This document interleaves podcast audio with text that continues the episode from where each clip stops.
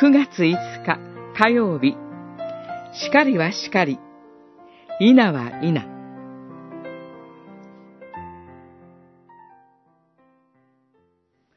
あなた方は、しかり、しかり、いな、いな、と言いなさい。それ以上のことは、悪いものから出るのである。マタイによる福音書、五章三十七節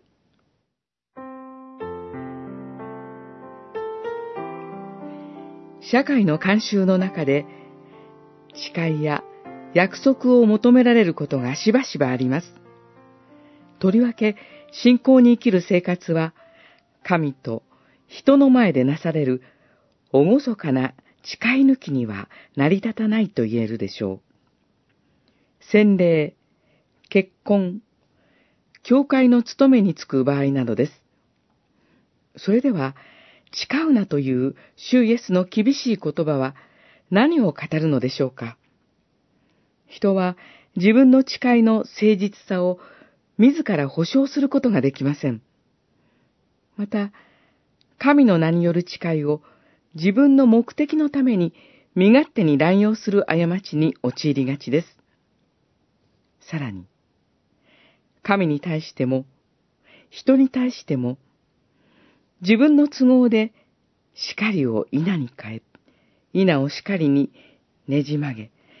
状況に合わせるという名目で、叱り、稲、稲、叱りという屈折した道にすぐに逸れて行きます。ですから、キリストは不用意に誓うことを厳しく戒めておられます。言葉の真実にいくらかでも近づこうとすれば、しかりと稲を明らかにする道を探求しなければなりません。その道は、しかりをしかりとされた、ただ一人のお方、イエス・キリストに通じています。人間に対する最後の稲を十字架で語り、最後の叱りを復活で完成されたキリストの言葉に養われる人は幸いです。